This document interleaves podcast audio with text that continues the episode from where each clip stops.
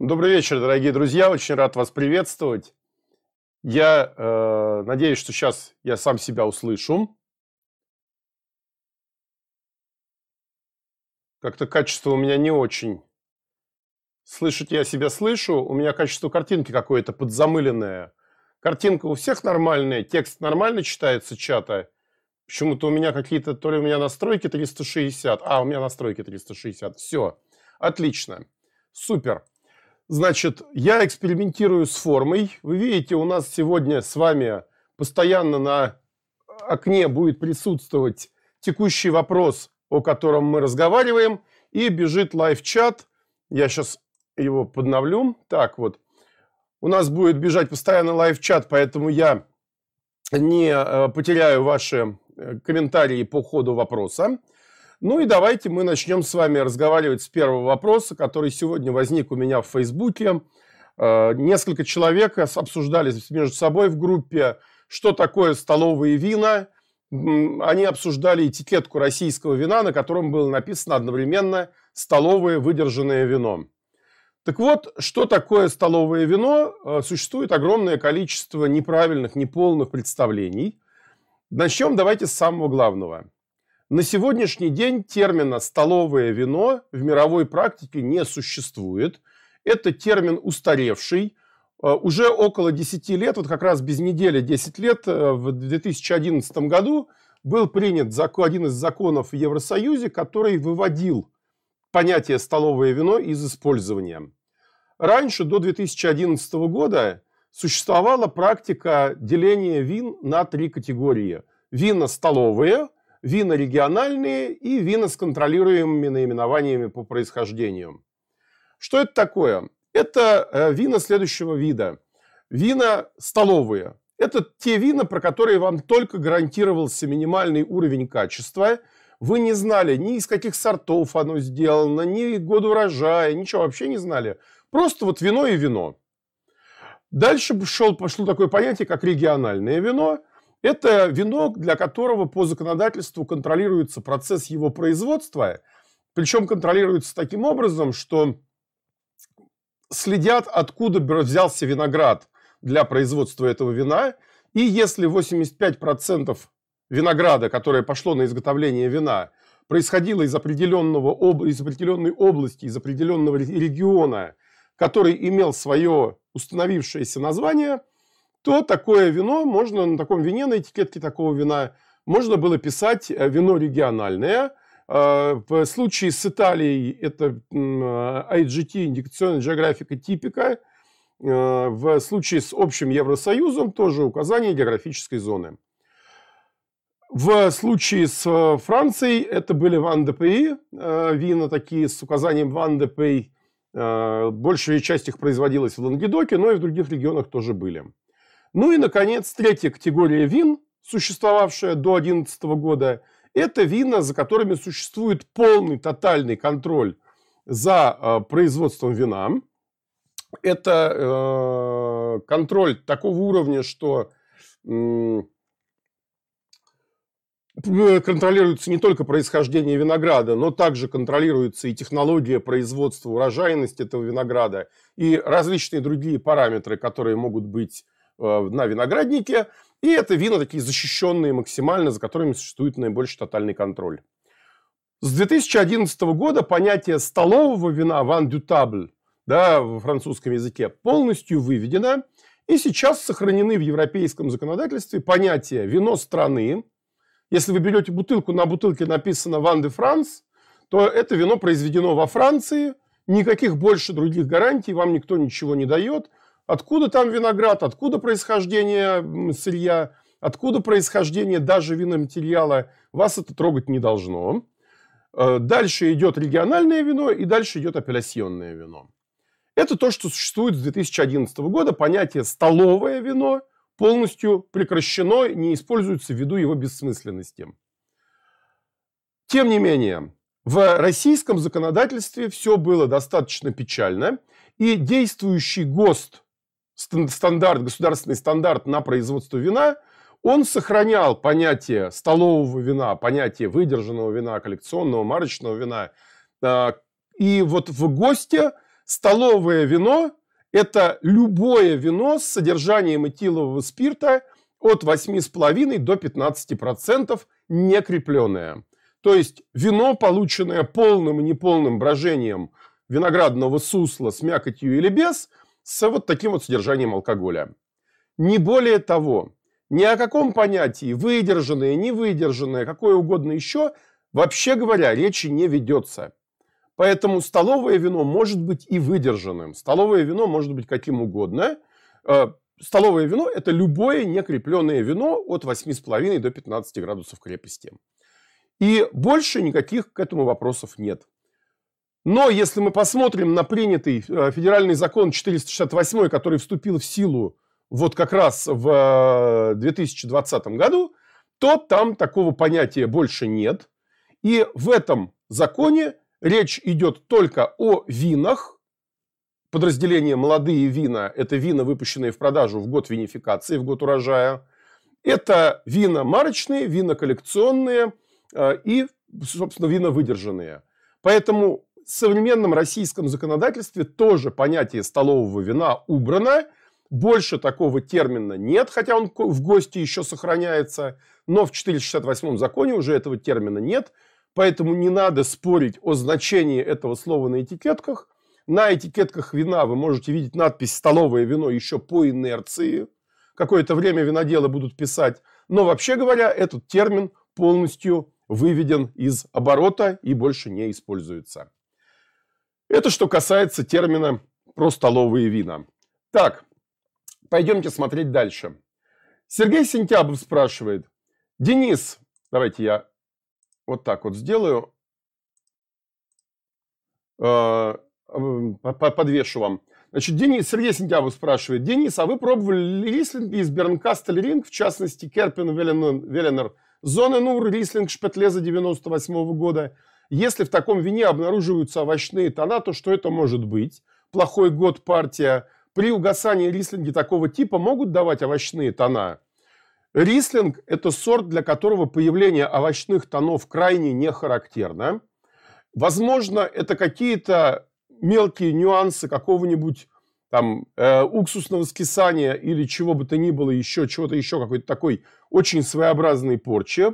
Вряд ли это особенность партии или года, возможно, это даже особенность специфика конкретной бутылки – Дело в том, что для рислинга с возрастом характерно появление либо бензольных нот, э, всевозможных гудронных, э, петролиумных, парафиновых, либо, если таких нот не накапливается, то чаще всего рислинги с возрастом, особенно рислинги категории шпетлезе позднего сбора, развиваются в сторону сухофруктов, цукатов, кураги, медовых оттенков, каких-то э, таких вот сладко-джемовых, э, абрикосов, э, ну, вот кураги. Поэтому нет, не характерно, совершенно необычно и непривычно. Владимир Никитин пишет, я считаю столовым то вино, которое продается по бокалам в ресторанах. Ну вот сейчас термин полностью выведен из оборота, и трактовать его теперь каждый волен как угодно, но в э, госте, еще действующем, неотмененном, Столовым называется любое вино не крепленное. Денис, но вы как сомелье можете разложить столовое вино на сорта винограда и, разлож... и происхождение? В некоторых случаях можно угадать, в некоторых случаях нельзя угадать. Вам никто не обещает в случае там, старых столовых вин, что там, что там есть, что там происходило, какие сорта винограда использовались, из какого региона оно происходит, по какой технологии оно сделано – Поэтому иногда, конечно же, даже и в столовом вине можно увидеть сорт основной, если он там есть. Но э, в общем случае никто вам этого гарантировать никоим образом не может. Так, по этому вопросу мы поговорили. Следующий вопрос. Следующий вопрос у нас следующий. Э, Сайнфони спрашивает. Добрый день, Денис. Э, э, возник дискурс по поводу пинотажа. Для придания аромата используют только обугленные бочки или еще добавляют щепу, как пишет Simple Wine. Использование заменителей дубовой бочки одобрено на, в самых разных уровнях, в том числе на весьма высоких уровнях для там, вин региональных и в некоторых случаях даже для вин с контролируемым наименованием. Не для всех, конечно же. То есть такие топовые регионы, как Бароло, Брунелло, даже Кьянти, там, я, не, ну, Кьянти, кстати, в меньшей степени, Бароло, Брунелло и другие, Риоха, они требуют использования конкретно бочки, зачастую даже, иногда даже бочки конкретного размера, конкретного объема, но в таких более свободных с точки зрения подхода к виноделию, с точки зрения винификации регионах, как Южная Африка, чипсы полностью разрешены к использованию в любом виде, а заменители дуба, они называются чипсы, и вполне возможно, что в недорогих пинотажах, и не только пинотажах, а в любых винах, могут использоваться в том числе и более дешевые альтернативы бочке. Может использоваться щепа, планка, э, кубики. Все это как бы совершенно вполне возможно. И тут мы не можем ничего сказать, потому что паспорта на такие вина, как Бориста Пинотаж, у нас нет. Как они делаются, это в каком-то смысле секрет э, винодела. И совершенно не исключено, что именно они там и используются, кубики и плашки. Сергей Сентябов напоминает, что я хотел рассказать про Мильстрим. Да, я на прошлой неделе съездил в Краснодарский край. Я посетил две винодельни. Я посетил Мильстрим и посетил винодельню Берние. На винодельне Мильстрим продолжается активная перестройка – в винодельню вложено средств больше, чем на 200 миллионов рублей за два года на оборудование, на перестройку цехов, на изменение технологического процесса, всего-всего-всего. И э, винодельня делает все лучше и более и более серьезные шаги. Я попробовал линейку прошлого года, 2019 года, всю Э, для того, чтобы проверить, насколько она находится в том или ином хорошем качестве. Про красные вина можно сказать, что они хорошо выглядят. И э, к красным винам у меня нет претензий. Э, все вина линейки Original и все вина линейки Cellar выглядят хорошо. В белых винах не все так радужно. На мой взгляд, Савиньон Блан уже как-то вот немножечко начал активно сдавать позиции – что-то с ним немножечко неправильно было сделано перед Розлевым. А, Вианье и Шардоне вполне себе еще держат, не Вианье, извините, Гиверстраменер. Гиверстраменер вполне себе держится, и он даже неплох. А, Шардоне такой ровный, простой и стоит своих денег. 20 а, год гораздо интереснее. В 2020 году тоже еще не все новое оборудование было запущено в производство, но вина 2020 года, я тоже их попробовал все из емкостей, Э, очень хорошо выглядят. Эм, как бы к ним пока нет вопросов. Во что они превратятся, пока не знаю. Но надо сказать, что вообще 2020 год был сложным для российского виноделия. Мало того, что запретили импорт вина, это как бы ладно, можно было бы привыкнуть. Но проблема еще и в том, что на, на Кубани, в Краснодарском крае, очень низкая урожайность. Процентов на 25-30 ниже средней в 2020 году была из-за высокой жары. Поэтому вина э, российские 2020 года будут довольно своеобразные. Во многих из них будет довольно заметный алкоголь, то есть градусов 14 с половиной зачастую. Будет не очень высокая кислотность. И э, ну, вина будут достаточно специфичные. Владимир Никитин уточняет, что я подразумеваю под фразой «запретили импорт вина» запретили импорт вина наливом для использования его в производстве. Как только вы сейчас привозите вино наливом на любую российскую винодельню, то максимум, что вы можете сделать из этого вина наливом, это винные напитки с большой крупной надписью «не является вином». Больше ничего, вы не можете разлить этот виноматериал с надписью «вино, там, привезенное, разлитое в России, привезенное из Испании или из откуда-то еще». То есть запретили как раз импорт для, для производственных целей. Так, спасибо всем огромное, кто участвует донатами. Вот, по, по, по, по, по вопросу э, бочек и заменителей мы с вами поговорили. Давайте я быстренько просмотрю э, чат, э, весь суперчат. Значит, э, АЭС, спасибо огромное. Владимир Б. огромное спасибо за донат. Дмитрий Барам, добрый вечер. Очень рад вас видеть. Мельмар, рад приветствовать. Спасибо большое. Samsung 9320, спасибо огромное. Тоже очень рад видеть. Ведус, большое спасибо. Александр Баженов, спасибо огромное. А, Михаил Нестеренко, Михаил Шалдин, спасибо вам, спасибо за интересные лекции. Как вам Мерло, усадьба Голубицкая? У меня сейчас 18 год. Я в этой поездке тоже попробовал пару вин. А, Мерло мне показалось очень характерным именно для Тамани. Такой небольшой, но в то же время четко выраженный тон макового зерна, который является ну, таким достаточно характерным для Мерло из Тамани. В целом очень выглядит добротно вино. И Макаров Софтвер, добрый вечер, очень рад вас видеть. Денис, добрый вечер. Слышал мнение, что 19 год в Германии и Австрии был не самый удачный. Вина скучные, водянистые. Есть мнение на этот счет.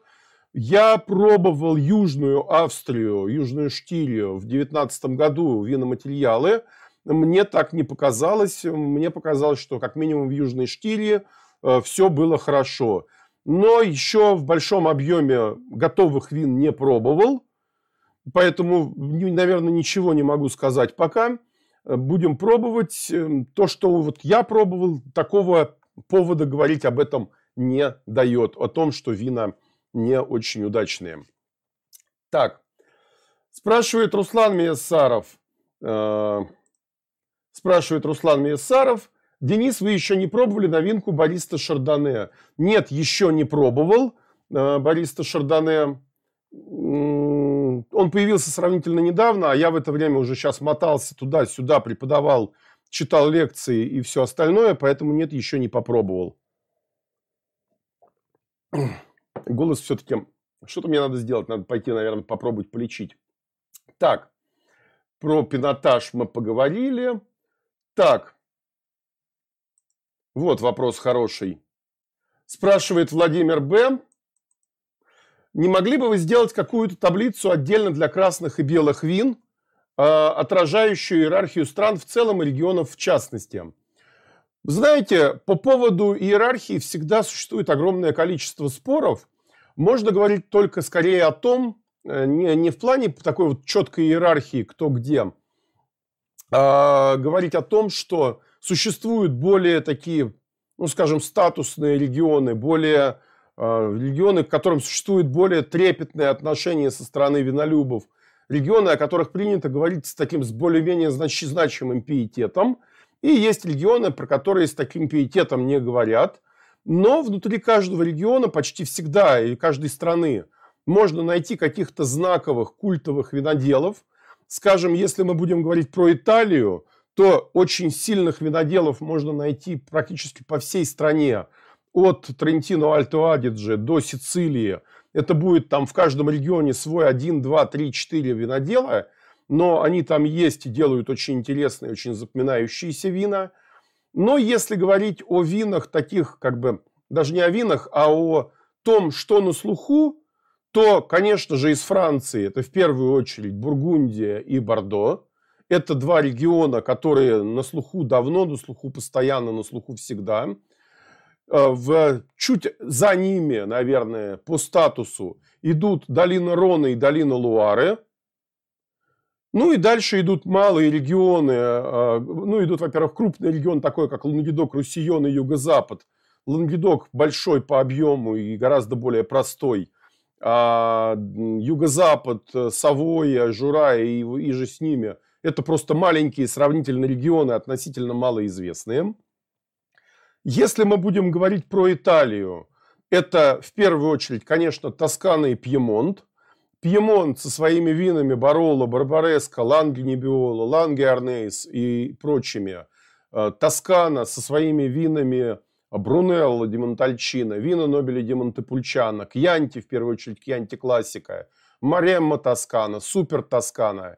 Это два региона, как бы абсолютно лидеры, локомотивы всей отрасли – Дальше идут, на мой взгляд, Трентино, Альто Адидже на самом севере. Очень много хороших вин, очень много интересных виноделен. И Сицилия, особенно в части Этны.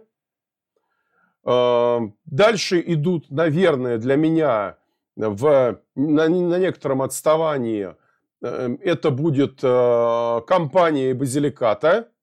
Ну и дальше все остальные, э, Марке, Абруццо, Умбрия, где-то вот замыкать эту колонну.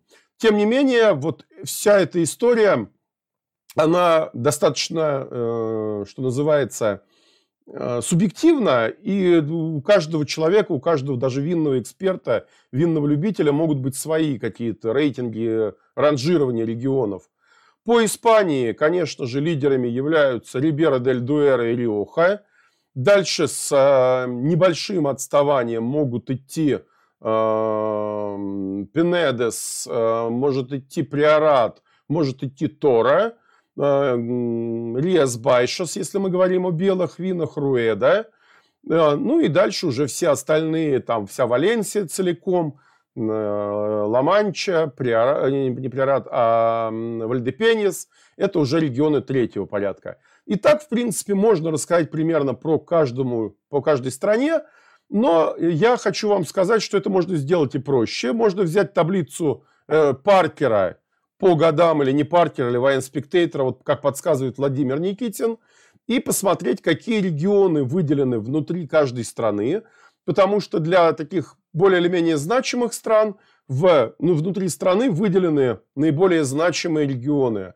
И то, что это будет касаться и Австрии, и Германии – если мы говорим про Германию, то это, конечно, Рейнгау в первую очередь, это Мозель, это Пфальц, это Баден, это Ар, вот эти вот регионы. И вот с таким подходом очень, очень просто получить как раз вот эту вот самую таблицу, отражающую иерархию регионов, наверное, в каком-то смысле. Так, следующий вопрос. Следующий вопрос вот этот вот будет. Спрашивает АС. Денис, добрый вечер. Так, давайте-ка я чуть-чуть поменяю отображение, потому что у нас спонсорские плашки висят. Сейчас, извините, секундочку. Я чуть-чуть совсем изменю отображение. Подвину отображение вопросов. А, нет, не надо. Да. Съехала. Вот, все. Отлично.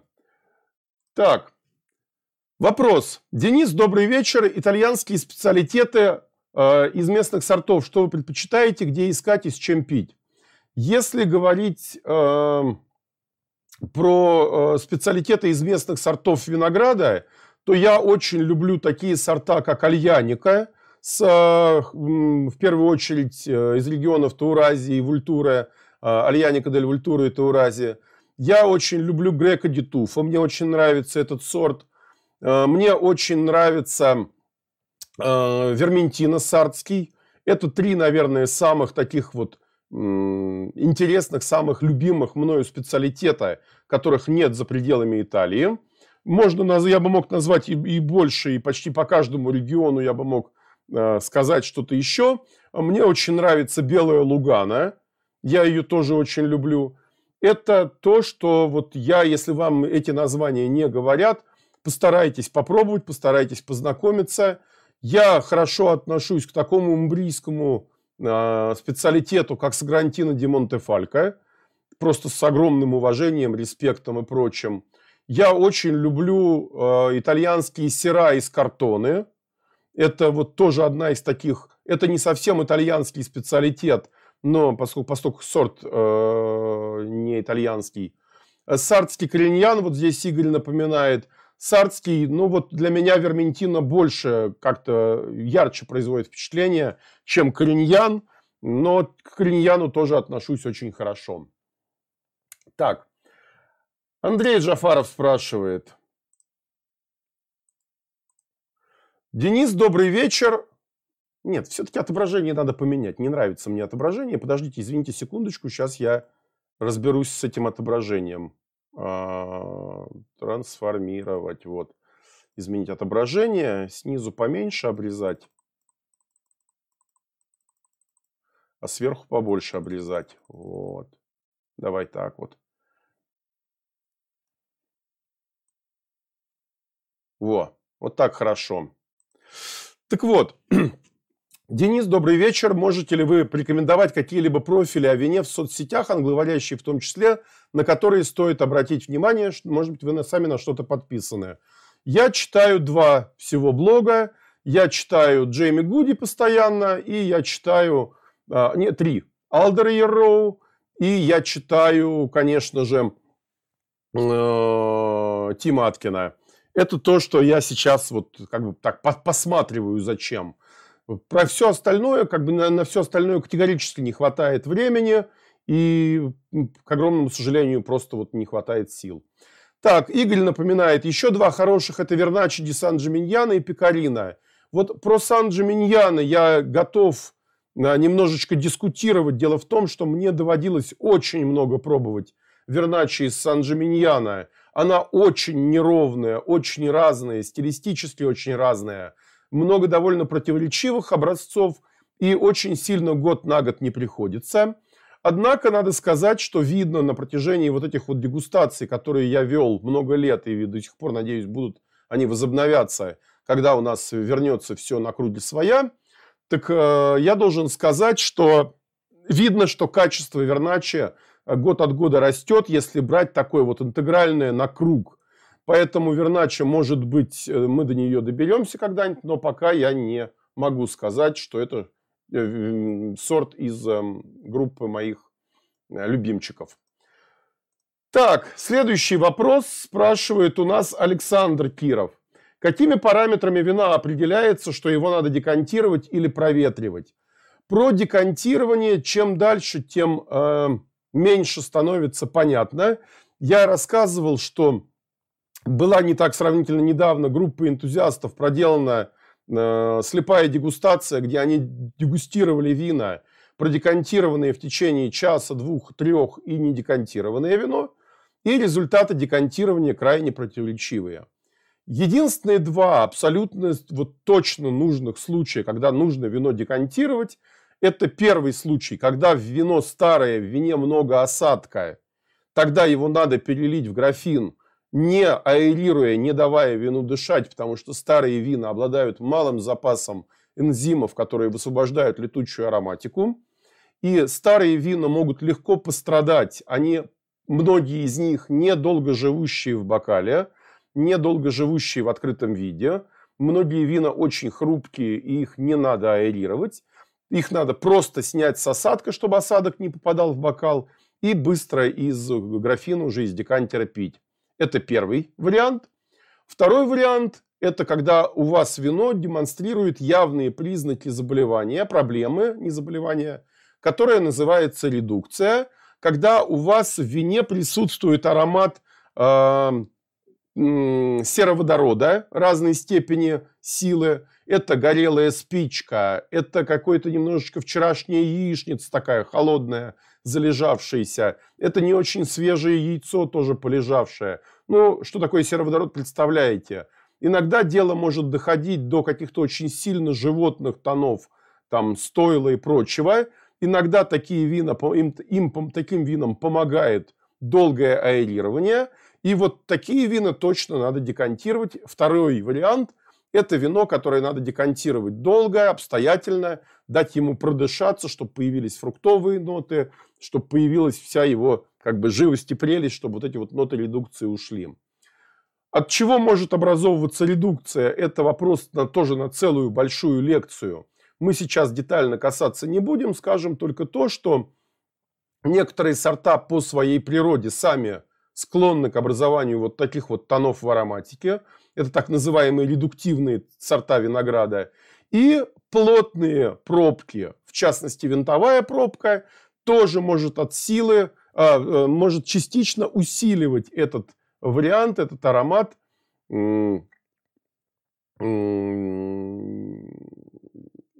им требуется проветривание. Э, живописный мост спрашивает, живописный бридж. Денис, добрый вечер. Подскажите, почему нельзя дистиллировать вина с серой? Говорят, что температурная обработка дает противный аромат. Хотя на кухнях ресторанов добавляют вина в блюда и кипятят их. Э, я, к огромному моему, не знаю, сожалению или счастью, очень слабо человек, представляющий себе работу с дистиллятами. Крепкий алкоголь меня очень давно не интересует Я знаю, что есть люди, которые очень много внимания обращают там и на виски, и на бренди, и на коньяки, и на все остальное.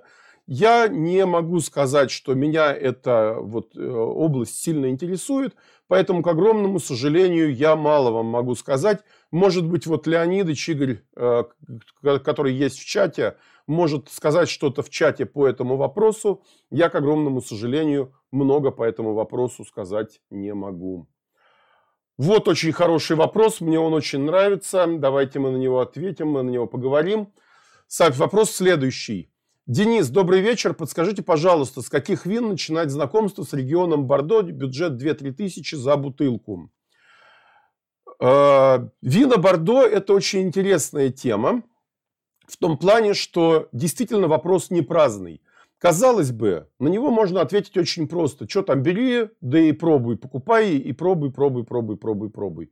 Но регион большой, регион производит очень много вина, и совершенно правильно будет, совершенно верно будет сказать, что далеко не все вино ровного, аккуратного качества. Среди вин, которые производит регион Бордо, очень много вин, абсолютно не заслуживающих внимания. И очень легко испортить себе первое впечатление, если вы начинаете пробовать с каких-то очень слабых вин. Э, дело в том, что регион Бордо требует правильной дегустации для знакомства. Очень легко действительно испортить себе впечатление об, о целом регионе.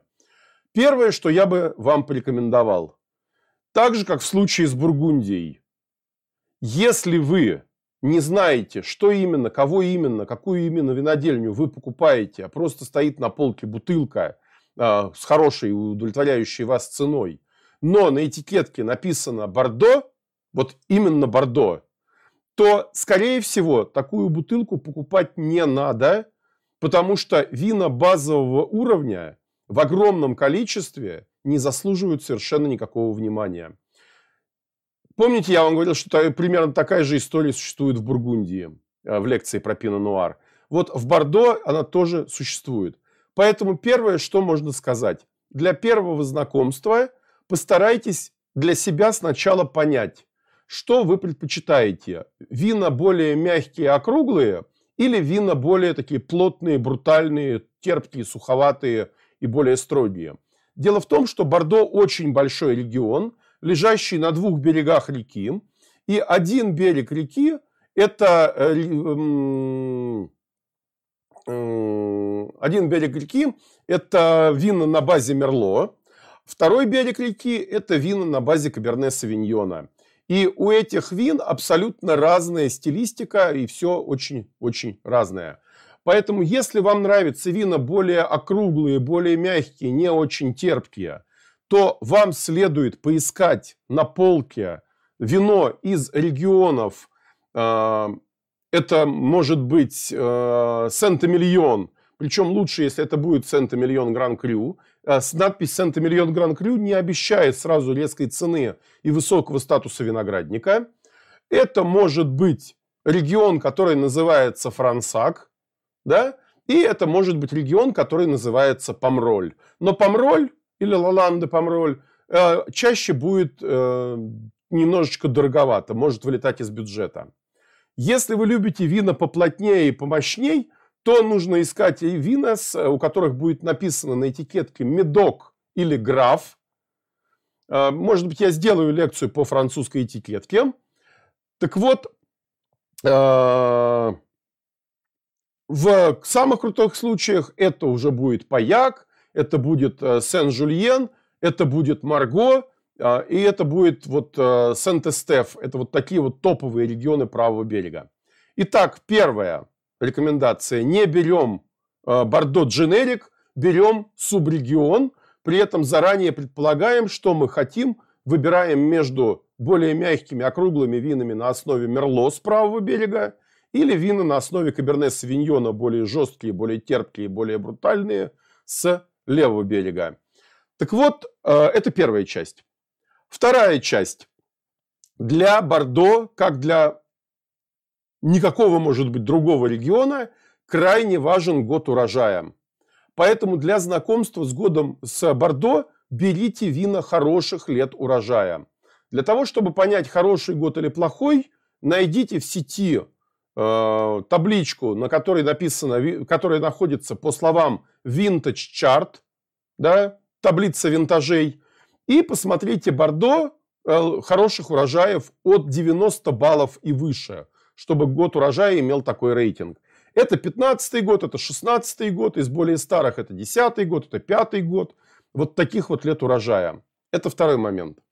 И третий момент, если получается, если вылезает по бюджету, посмотрите, чтобы э, винодельня имела достаточно широкий известный статус, по возможности, чтобы это был крю буржуа. Я не говорю, чтобы это был крю классе, но чтобы на этикетке было написано крю буржуа.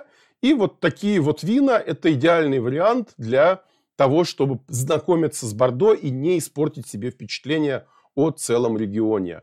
Итак, субрегион, не полное Бордо, а субрегиональное, хорошего года от хорошей винодельни. Не обязательно крю-крю-классе, но желательно крю-буржуа или что-то вот около того. Так, следующий хороший вопрос. Тоже мне очень понравился, когда я на него смотрел. Спрашивает э, Вадим Зайченко. Здравствуйте, в Фейсбуке вы писали следующее. В современном виноделии алкоголь меньше 12,5 градусов для красных вин является признаком халтуры.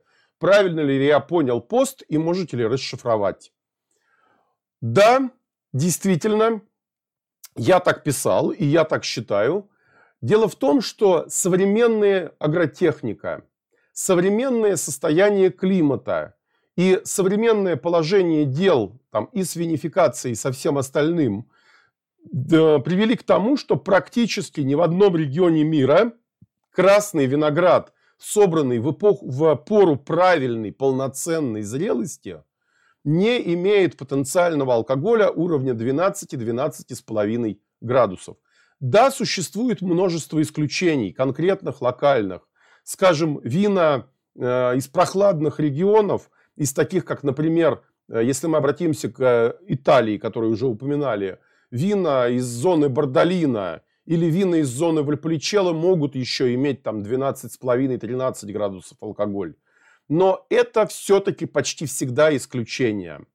Современная ситуация такова, что даже из Бордо вина, сделанные из полностью созревшего винограда, приходят к нам с алкоголем 14-14,5. 13,5 – это норма. Даже 13 уже становится относительной редкостью. Поэтому, если вы видите вино красное, сухое, с алкоголем 12-12,5, это означает, скорее всего, что либо год неудачный, дождливый, и виноград не набрал сахара, либо виноград собран раньше времени, и вас будет встречать жидкое кислотное вино без тела, без структуры, без объема. И так или иначе, это, в общем, признак некоторой недоработки. Опять же, повторюсь, это не догма. Это общее правило, когда вы покупаете незнакомое вино из незнакомого региона не старайтесь купить вино с алкоголем 12-12,5. Наоборот, старайтесь избегать подобных бутылок. 13-13,5 для современного виноделия это норма. 14 уже тоже это норма. А, поэтому, когда вы видите вот именно такие бутылки, вы можете быть уверены, что виноград был собран более или менее зрелый, в более или менее хорошем состоянии. Все остальное вы можете попасть на совершенно не тот уровень качества, на который рассчитываете. Это что касается данного вопроса. Так, давайте снова я пробегусь еще по чату. Иван Сухенко, спасибо вам огромное за большой донат. Не забывайте об активном образе жизни. Я сегодня с огромнейшим удовольствием сходил, прогулялся. И я надеюсь, что я сейчас себе найду накладку на ногу я встану снова на лыжи. У меня просто больш... давняя травма ноги одной. Я не могу на беговых лыжах ходить, гулять, э, хотя очень люблю. Так, Мария Белякова, спасибо вам огромное. Денис, спасибо за стрим. Очень ждем офлайн дегустации в Москве. Подскажите, пожалуйста, есть ли рекомендации по выбору винного шкафа? Производитель или что-то, на что стоит обратить внимание? Я дам очень краткий ответ по производителю. У меня скорее нет таких ярких предпочтений. Я думаю, что практически все современные производители бытовой техники достигли уровня, когда они ее могут делать достаточно хорошо. У меня у самого стоит Липхер, Липхер Винотек, и он меня совершенно устраивает, кроме одного маленького аспекта. Дело в том, что тот э, шкаф, который стоит у меня, он рассчитан на э, работу в ресторане. Он мультизонный. Что это значит? Это значит, что на верхних полках у него температура под красные вина, на нижних полках у него температура под белые вина. Это удобно, когда вы используете такой шкаф в ресторане. Вы держите соответствующие бутылки на соответствующих полках, и когда к вам приходит очередной гость, достаете с нужной полки нужную бутылку и подаете, сервируете ее при правильной температуре.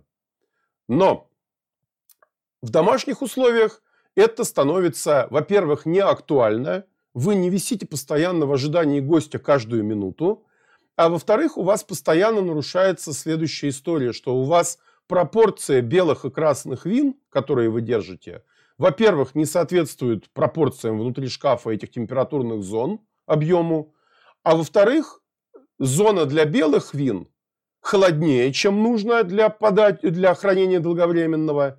Зона красных вин теплее, чем нужно для долговременного хранения красных вин. Поэтому, если вы выбираете шкаф домой для сравнительно долгого хранения вина, то берите однозонный шкаф. Мультизонный шкаф неудобен, он не для этого предназначен. Он предназначен для работы в ресторане, в заведении, для того, чтобы непосредственно из него доставать и сервировать бутылки. В, домашнем условии, в домашних э, условиях лучше однозонник, ну а дальше размер, марка и все остальное, это уже на, по большей части, ваш выбор и э, на ваш кошелек. Так, продолжаем смотреть чат 2X 12А ABC, спасибо огромное, 400 рублей донат. Как запоминать все эти регионы и апелласьоны, которые вы рекомендуете? Стоит ли вообще? Как, не запомнив все или не имея шпаргалок с конспектами, чувствовать себя болваном перед полкой? Приложение помимо Вивина. Ну, во-первых, Вивина не самое худшее приложение, которое есть. И э, в каком-то смысле, если вы ориентируетесь не на общий балл, а на ведете, добавляете себе знакомых людей, чье мнение какое-то такое обоснованное, взвешенное, и кто стабильно пишет какие-то нормальные, разумные заметки, э, качественные и ставит качественные оценки, а не от балды. Там, мне нравится этикетка, поэтому 5 баллов. Да? Вот если вы ориентируетесь на мнение именно таких пользователей, то оно вполне себе рабочее. Это первый момент. Второй момент. Не надо запоминать сразу все. Вот возникло у вас желание попробовать какой-то конкретный регион. Вот вы его и, там, или страну, да, и вы начинаете для себя пытаться в ней понять входы и выходы. Берете сначала на базовом уровне регионы, да, пробуете Тоскану, пробуете Пьемонт, пробуете что-то еще, и только детализацией. Накачка в стиле, вот как, как мы преподаем в школах сомелье, форсированная за год накачка всех этих знаний в одну голову, она, во-первых, требует огромных усилий, она большинству людей э, не по силам, не по времени, потому что это фактически накачка целой большой области знаний в одну голову. Поэтому только постепенно, только медленно, спокойно э, научились разбираться там в Тоскане, окей. Потом взялись там за долину Рона, разобрались в ней, где там Шираз, где э, Гренаж Серамурведр, где еще что-то. Поэтому все очень постепенно, постепенно, постепенно. Но запоминать, конечно, стоит, просто по одной простой причине. Стилистика вин, она очень привязана к региону. И если вам какой-то стиль вина нравится, скажем, кьянти классика, то вы можете ожидать, что у, больш... у многих производителей этой зоны будут вина вот примерно такой структуры, примерно такой консистенции, плотности, интенсивности, сложения – примерно одного процесса развития с возрастом. И вы дальше покупаете внутри своего там понравившегося вам региона долгое время вполне комфортно существуете, пока он вам не надоест. После этого вы перемещаетесь в какой-то другой регион, э, знакомитесь с его стилем, начинаете чуть-чуть больше детализировать и узнавать. Не надо узнавать сразу все. Потихонечку, потихонечку, потихонечку. Так, спасибо вам огромное за вопрос. Двигаемся дальше. Роман Евдокимов. Денис, я слишком нищий для Сосикая, но смог купить Ля Дефесу и Гвидальберту. Скажите, пожалуйста, я зря выкинул деньги или это все же похоже на Сосикаю? Вы знаете, я боюсь, что я тоже не настолько богат, э, чтобы говорить о том, что я пил много Сосикая. Да, я время от времени попадаю на какие-то бутылки там в э, тех или иных обстоятельствах. Я даже один раз участвовал в довольно большой там дегустации вертикальной, когда было несколько образцов Сосикая. И это, конечно, великое вино. Но я вам честно скажу, я с удовольствием пью и Ла де пробовал, и Гуид Альберту пробовал. И видно, что это вина как бы немножечко попроще. Но это хорошие вина, поэтому не, не вижу, почему сожалеть о покупке этих вин. Это действительно хорошие вина. Так, сейчас пропустил. А, Максим Пранов. Денис, добрый вечер. В роликах про французских домашних виноделов видел, что вина держатся в больших стеклянных бутылях на солнце. Вроде солнечная выдержка не очень полезна для вина. В чем секрет? Ну, а, конечно же, нет, не полезно в общем случае.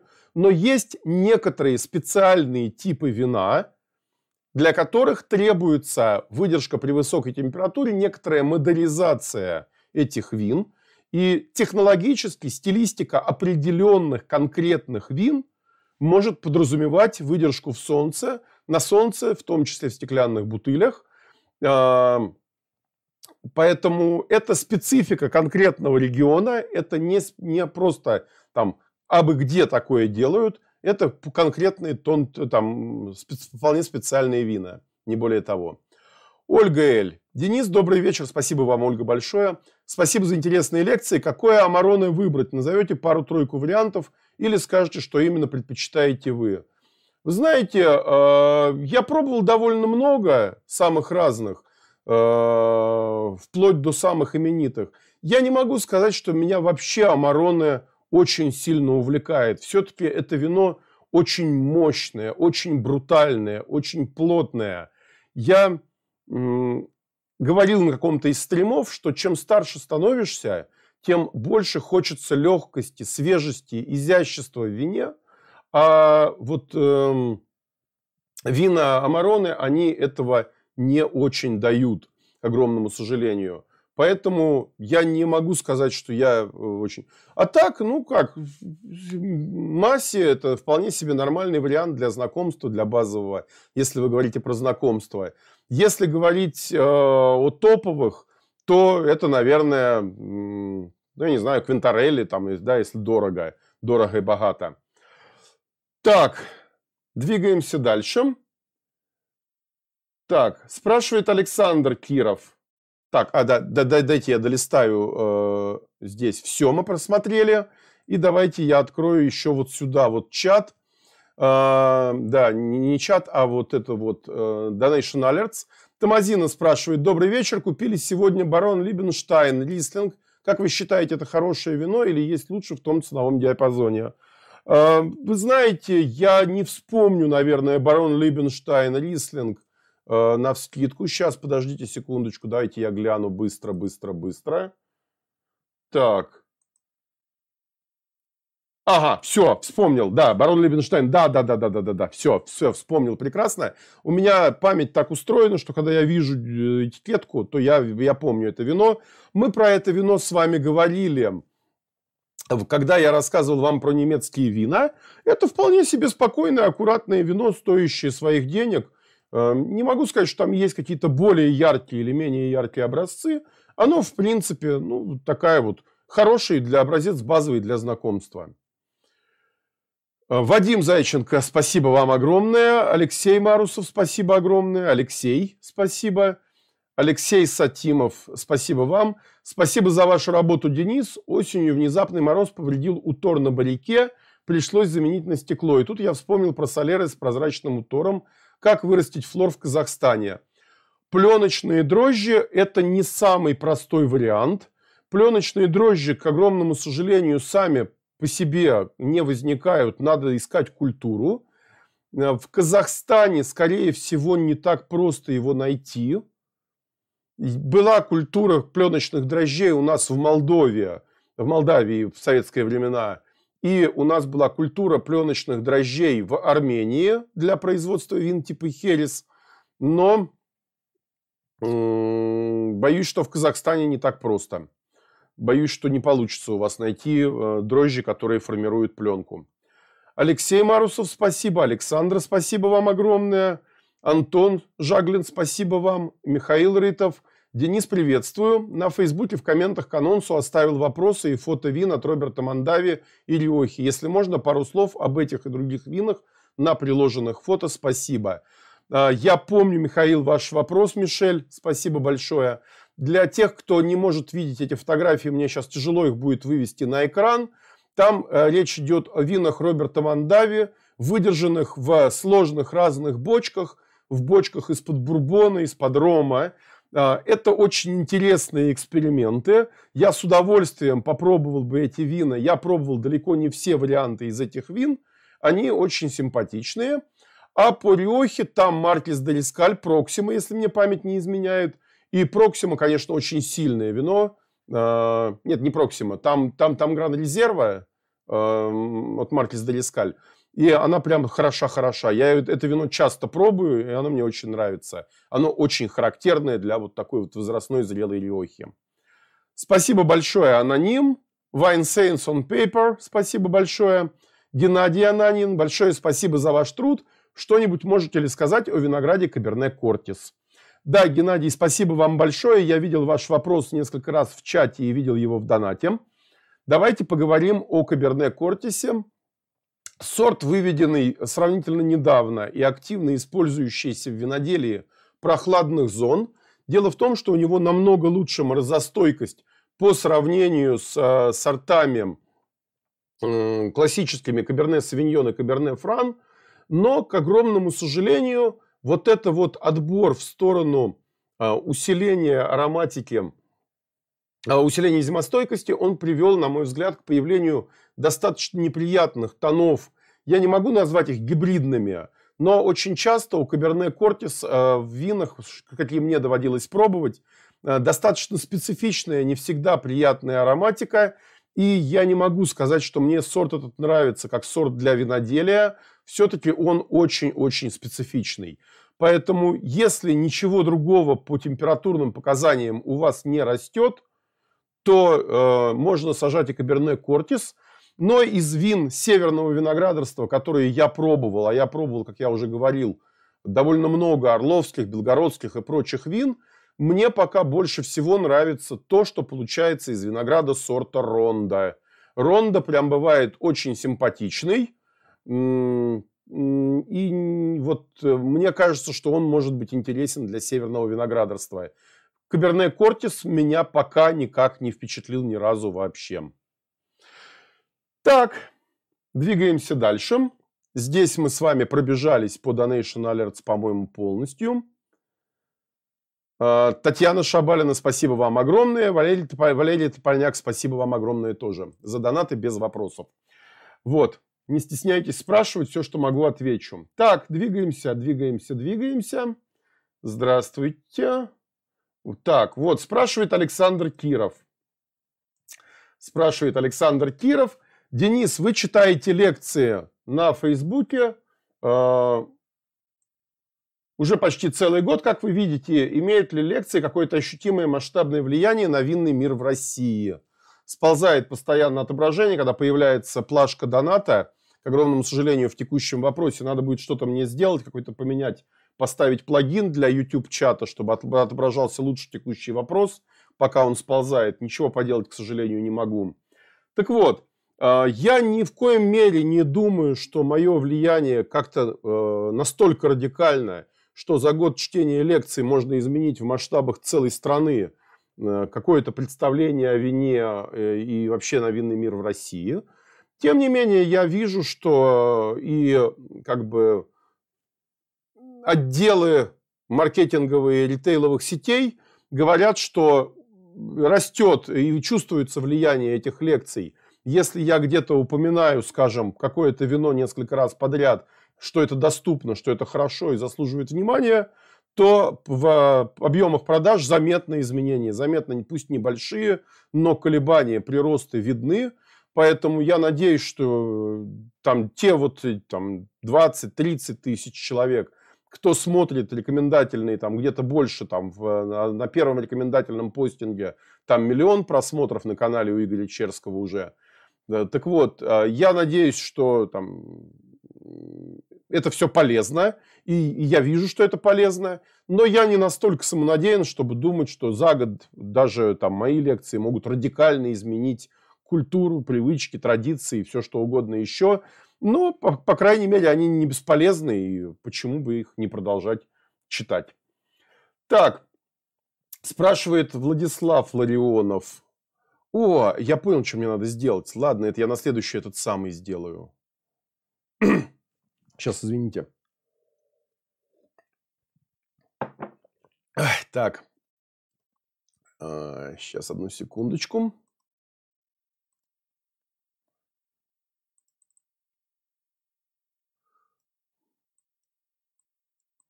Так, две минуты, и горло, пока горло пере, пере, пере, переключу. Все, так, чуть-чуть под, под это самое. Двигаемся дальше. А, спрашивает Владислав Ларионов. Денис, добрый вечер. Проводите ли вы офлайн встречи, дегустации в Петербурге или можно ли о них узнать заранее? Пока ковид у нас пока еще есть, э, пока ничего не проводится, э, но вообще будет все, как, как только мы чуть-чуть вернемся в нормальный ритм, в нормальную жизнь, в нормальный э, характер. Потому что у меня есть множество друзей, знакомых, э, людей, с которыми мне приятно встречаться. Э, есть места в Петербурге, поэтому с огромным удовольствием. Но пока даже в Москве, пока еще мы еще не наладили эту работу снова заново. Так, Спрашивает Руслан Миясаров. Денис, стоит ли вино Вента Лаос со своих 1800 рублей или цена на него явно завышенная? Я вам честно скажу, 1800 дорого. Вента Лаоса неплохое вино, вполне симпатичное. Э, это тот самый случай, когда мне не надо лезть смотреть этикетку, я помню, что это такое. Но, честно скажу, опять точно так же, что 1100, 1200 было бы норм, 1800 – это, конечно, результат того, что у нас с вами очень сильно скакнул курс доллара, и э, нет, цена не соответствует, на мой взгляд, этому вину. Это вино должно стоить дешевле. Так, следующий вопрос. Следующий вопрос. Спрашивает Мельмар. Мельмар, приветствую вас еще раз. Добрый вечер, Денис. Зачем на Кипре разбавляют вино при употреблении? Ну, во-первых, э, должен честно вам сказать, что далеко не все разбавляют вино на Кипре водой. Я был на Кипре много раз, и вина белые особенно там сильно никто не разбавляет. Хотя, в принципе, традиция использования льда, она на Кипре вполне себе существует. Ну, просто потому что жарко, э, и когда у вас жаркий климат, то хочется чего-нибудь полегче, чего-нибудь попроще – Э, можно добавить немножечко воды, немножечко минералки. Это, в принципе, не является каким-то предосудительным действием. Во всей Европе вполне спокойно относятся к добавлению э, воды к вину. Так, следующий момент. Э, так, так, так. Какие мероприятия, спрашивает вдогонку Леонид а, Акулов, какие мероприятия по винной тематике можете посоветовать среднестатистическому человеку, который уже отличает мускат от шардоне, от шардоне от элегате уже не очень.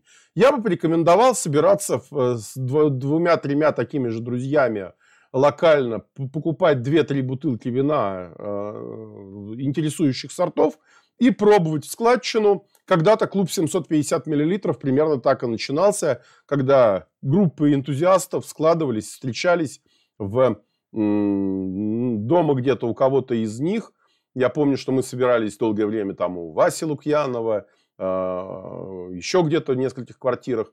Даже не, не искали рестораны не искали помещения. Это попозже уже, когда мы пришли к большому количеству, к большой аудитории, мы стали собираться в публичных местах. А так, э, это можно прекрасно делать и дома. И, соответственно, вы пробуете, обсуждаете, смотрите там три разных шардоне. Холодные из шабли, да, там Э, жирная калифорнийская и там какой-нибудь э, фруктовое австралийское. Вот посмотрели, познакомились с тремя стилями. Или взяли там три вина разного, вот одно и то же вино разных лет урожая, тоже там три-четыре, в зависимости от того, сколько соберетесь людей. И это, это просто вот не так сложно делается. Это как, э, я не знаю, там такие маленькие домашники, вот квартирники. Это хороший способ развить себя, развить понимание в вине свое собственное. Так, двигаемся потихонечку дальше. Сейчас, секундочку. Где у меня здесь? Я отвлекся. Ага, вот у меня, вот здесь у меня вопросы. Так. Про Каберне, про Венталаосу, про Кипр ответили. Так, Мария Цукерман спрашивает. Добрый вечер. Что можете сказать про вино дачи Сердюка? Рассадкину, кажется, не понравилось. Ну, тут надо сначала прокомментировать. Э, дача Сердюка – это одна из виноделен российских, которые получили лицензию на крестьянское фермерское хозяйство и делают свои вина такие малая винодельня из-под Ростова. Э, Александр Рассадкин – это преподаватель, директор школы Сомелье и Нотри в Санкт-Петербурге – Э, очень сильный специалист винный, э, участник мирового конкурса сомелье от России и человек с действительно очень сильным пониманием вина. И я должен сказать, что я еще сам вин дачи Сердюка не пробовал, но то, что я видел на фотографиях, как устроена винодельня, конечно, можно говорить, что это не постановочные кадры, да, что там вот это как бы, ну, временная какой-то неприбранность и так далее – но пока то, что я видел на фотографиях, не вызывает большого энтузиазма. Как-то какое-то вот такое все э, в не очень красивых, в не очень аккуратных условиях что-то делается, бочки с потеками, там, сочащиеся, текущие и так далее, и так далее. Пока у меня такое немножечко настороженное, слегка предвзятое даже отношение к этой винодельне. Но я честно скажу, что вин еще пока не пробовал, и может быть оно напрасное. Хотя Сергей Антонов, это еще один мой старинный друг, знакомый и специалист, мнение которого я уважаю, говорит, что это по большей части действительно очень плохо. Ну, посмотрим. Алишер пишет, пишет Алишер 3А. «Э, Добрый вечер, Денис. Ваши лекции меня всегда вдохновляют и мотивируют. Спасибо вам. Хотел бы вам прислать свою линейку гаражных вин, услышать от вас консультацию, как это можно сделать. А, вы знаете, Алишер, эм, в принципе, это можно сделать, созвонившись со мной и прислав с курьером в Москве э, вина. Я честно скажу, я не очень люблю такими вещами заниматься, просто э, не хватает сил и здоровья. Э, виноделов, гаражистов довольно много. Если вы находитесь где-то вблизи конкурсов и выставок, которые, я надеюсь, возобновятся, можно встретиться на любом, там, на Продэкспо, на где-то где-то еще, и быстро на ходу я попробую что-то вам скажу. Но если уж прям вот очень-очень-очень хочется, тогда можно действительно там написать мне в личку, и можно обсудить этот вопрос. Так, опять же спрашивает Мельмар, какие три саперави лучшие на ваш вкус в России? Ой, сложный вопрос. Я много сейчас пробовал, э, и мне вот то, что сейчас проводили мы в Геленджике, в ресторане отеля Мелистрим, кстати, очень хороший, мне понравился и отель, и ресторан. Я жил э, в первой линии от моря. Очень хороший такой вот э, компактный отельчик, новая сантехника, очень все симпатично. И очень неплохой ресторан с очень хорошей винной картой российской. Российских вин много и хороших. Так вот, эм, что я могу сказать? У нас было э, Сабербаш, плотное, хорошее, мясистое вино. У нас э, был Мельстрим э, Саперави. Не могу сказать, что это лидер пока. Это э, вот вино, которое со временем будет хорошим, очень сильным. Но пока еще вот оно идет, оно улучшается год от года. Э, я могу сказать, что мне нравится Фанагория и Крюлермонт, и 100 оттенков. Я с очень большим удовольствием попробовал левкадийский. Вообще сейчас Саперави хорошо удается. Это, это сорт, который прям вот великолепно выглядит э, у многих производителей. Так, так, так, так. Денис, а, так, нет, это все, это сейчас мы до сюда доберемся. Хорошо. Так, так, на это мы ответили. Спрашивает Пино Нуарыч. Пино Нуарыч спрашивает очень сложный вопрос. Э, Добрый вечер, Денис. Спасибо за ваши лекции. Вопрос такой. Как почва влияет на вкус вина? Очень хочется послушать лекцию о химии вина. Спасибо. У меня в свое время был начальник, у которого была любимая фраза, когда я к нему приходил с какой-то сложной проблемой. Выглядела она так, что вы не представляете, насколько сложный вопрос вы задали. Это вопрос на целую четырехчасовую лекцию, которую я делаю уже довольно давно и все никак не доделаю, потому что меня самого она не устраивает.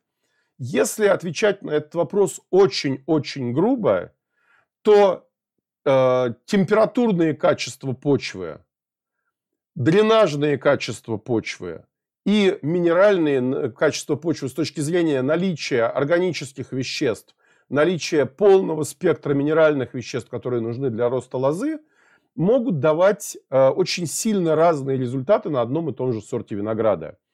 Если, скажем, у вас сорт винограда, который любит э, такую немножечко нахождение на грани водного стресса, а у вас почва с не очень хорошим дренажем, которая удерживает влагу во впитывающей зоне, э, или, скажем, сорт у вас, требующий длительного созревания, а у вас тяжелая холодная почва типа глины, то у вас будет и позднее цветение, и плохое созревание, плохое накопление сахаров, у вас вина будут менее э, тельными, менее структурными, более кислотными. И тут э, одной одним коротким, одним коротким ответом не отвертишься. Слишком много параметров. Это физический состав почвы, то есть из каких частиц она собрана, минеральный состав почвы, из чего она состоит, альбедо, отражающая способность, температурные коэффициенты. Это огромная-огромная большая лекция. К огромному сожалению, на такой вопрос быстро не ответить. Надеюсь, что когда-нибудь мы доберемся и до того, чтобы поговорить об этом. О, Барри Бакс спрашивает очень интересный вопрос. Сейчас, секундочку. Я, чтобы не пропустить, сейчас я найду его. Вот он. О, это редкий вопрос, прям такой взрослый, взрослый, взрослый. Спрашивает Барри Бакс. Денис, подскажите, пожалуйста, что означает метод ферментации под названием Double Pasta, для чего его используют насколько он популярен? Спасибо. Это редкий вопрос и очень такой серьезный, продвинутый. Метод ферментации Double Pasta э, – это метод ферментации, который традиционно использовался в некоторых регионах Испании для производства очень насыщенных, мощных, плотных, концентрированных красных вин. И состоит он в том, что собирают часть урожая, собирают часть урожая винограда и начинают, проводят его дробление, начинают его алкогольное брожение. Через 2-3 редко 4 дня из этого, из чана с бродящим вином сливают до половины жидкой фракции, до половины жидкого сусла, и в это освободившееся пространство загружают еще часть ягод. Таким образом, у вас увеличивается количество шкурки, плавающей в э, соке. У вас фактически в полтора-два раза увеличивается количество шкурки, мякоти и всего э, твердых частей ягоды, в итоге у вас получаются очень могучие, очень тонинные, очень концентрированные, очень плотные вина, которые потом способны к десятилетними, десятилетиями лежать, лежать, лежать, не портясь. Сейчас этот метод используется сравнительно редко. Э, сейчас используется чаще метод, который называется просто кровопускание – сливается часть сусла, отправляется на ферментацию по розовому, и оставшаяся часть дображивает на своей шкурке. Или иногда может использоваться метод э, типа репасса, когда добавляется жмых э, в более слабое вино от более мощного вина. На сегодняшний день double pasta практически не используется. Я знаю несколько виноделин, где до сих пор как бы э, этим увлекаются в Аликанте, но ред, редкий очень метод. Я даже прям вот удивлен такому вопросу. Это, прям совсем такой серьезный необычный вопрос, совершенно неожиданный. Прям вот круто. Так, Аспирин Иванов спрашивает. Денис, не думали расширяться на Twitch? Нет, и Twitch это все-таки игровая платформа. Я не думаю, что там нужно быть. Добрый вечер, Денис, спрашивает Иван Ф. Расскажите, пожалуйста, про винодельню Синкванон. Чем так знаменита винодельня, так как делает только 100-бальные вина? Ну, нет, она делает не только 100-бальные вина, но, тем не менее, это винодельня, которая входит в число, наверное, самых таких ну, пафосных, если угодно, виноделин, число виноделин, которые привлекают огромное внимание, про них всегда спрашивают, такой некоторый, с одной стороны, хайп и ореол такой исключительности. А, я отвечу просто. В любой стране есть своя там одна, две, три, пять виноделин, вокруг, вокруг которых существует вот этот вот ареал, э, ореол, ореол именно, не, не ареал в данном случае, ореол э, некоторой вот абсолютной исключительности. Вина на таких винодельнях делаются абсолютно технически безупречно всегда. И э, денег там всегда достаточно много, чтобы иметь самый идеальный виноград в самых идеальных кондициях, самые лучшие бочки, самую лучшую селекцию всего-всего-всего. Да? К, к числу таких виноделен относятся там и Screaming Eagle, и Opus One, да, и э. Э, если мы говорим про Испанию, это, конечно же, Вега Сицилия. Если мы говорим про Тоскану, это топовые супертосканцы всевозможные, Арнилай, Сосикай, да. Э, если мы говорим там, там это винодельня Капанелли, это там высший уровень. Если мы говорим о Франции, то это, конечно, там топовые бургундские дома, топовые бордосские дома. И да, качество вин там абсолютно безупречное. Ну и дальше некоторый подогрев вот на, за счет того, что объемы производства вина лимитированы, на вино существуют мейлинг-листы, вино просто так в свободной продаже не купишь, надо там числиться в числе старых уважаемых клиентов. Э, в частности, Синкванон в свое время писали, что э, у них ожидание, время ожидания на попадание в мейлинг-лист на предложение о покупке лимита какого-то какого количества бутылок может достигать 10 лет. Э, вот вы подаете заявку, чтобы вас там как импортера, как э, компанию, там, реселлера, как э, винный бутик, да, из, из эксклюзивных вин, подаете заявку, чтобы вам выделили квоту синкванона, и 10 лет ждете, пока до вас дойдет очередь, пока кто-то повыходит из бизнеса, какие-то там более ранние попавшие в этот список рассылки клиенты поразоряются, пропадают, и до вас дойдет очередь, что вам предложат купить с винодельни какое-то количество бутылок, вот она может достигать 10 лет. Э, такая вот история. Что касается самих вин, то э, Синкванон я пробовал только одно вино, только один раз – да, вино очень хорошее, очень сильное, но я не могу сказать, что как-то вот прям меня чем-то вот убило насмерть. Да, но вина хорошие. Так, Антон Золотько спрашивает. Антон Золотько спрашивает. Денис, добрый вечер. Порекомендуйте, пожалуйста, хорошие бокалы для вина. Если можно, то несколько топовых, по вашему мнению, производитель линеек с отличным соотношением цены и качества. У нас скоро, я надеюсь, будет лекция про все винное стекло, про э, историю, про развитие, про формы, про, про, про, про детали, про тонкости, про особенности, про особенности использования. Это будет большая цельная лекция. Я могу сказать, что это один из самых таких вот холиварных вопросов, потому что есть люди, которые страшно любят Ридель компанию, да, да тонкое, изящное стекло, ручной работы желательно – там, серию сомелье. Кто-то любит э, Шотсвизель, да, кто-то любит э, еще кого-то. Брендов сейчас очень-очень много. Да. Я могу сказать, что вот у меня э, стоит риделевский бокал для Шираза передо мной. Я вполне им доволен. Это вот мой универсальный рабочий бокал, из которого я дегустирую чаще всего. Но чисто по дизайну мне, опять же, нравятся более угловатые формы. И у меня есть целая серия от шеф-сомелье бокалов. Ими я тоже иногда пользуюсь. Это такой вот вопрос очень-очень э, флеймогонный.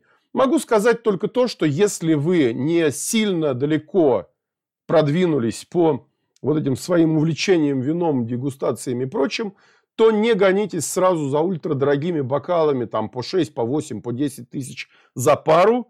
Это бокалы хрупкие, нежные, требующие крайне деликатного обращения. Бокалы э, вот, ну, как бы базовых линеек, типа там Шпигелау, э, вот таких вот, тут такого уровня, они вполне рабочие, прекрасно себя показывают. И там 5-7 лет первых своих Э, винной практики, ими можно прекрасно пользоваться, и никаких проблем с ними нету. Они вполне себе рабочие. Так, двигаемся. Бонинтима спрашивает сейчас, э, вот так вот мы переключимся в сообщение. Если я правильно понял теорию и практику виноделия Риберо Гайона, отдельное спасибо вам, Денис, за упоминание этой книги в одном из видео на канале – Карбонат кальция – лучший кислотопонижатель. Ох, какой вопрос у нас интересный. Он лучший химический кислотопонижатель. Химически чистый карбонат кальция – это мел.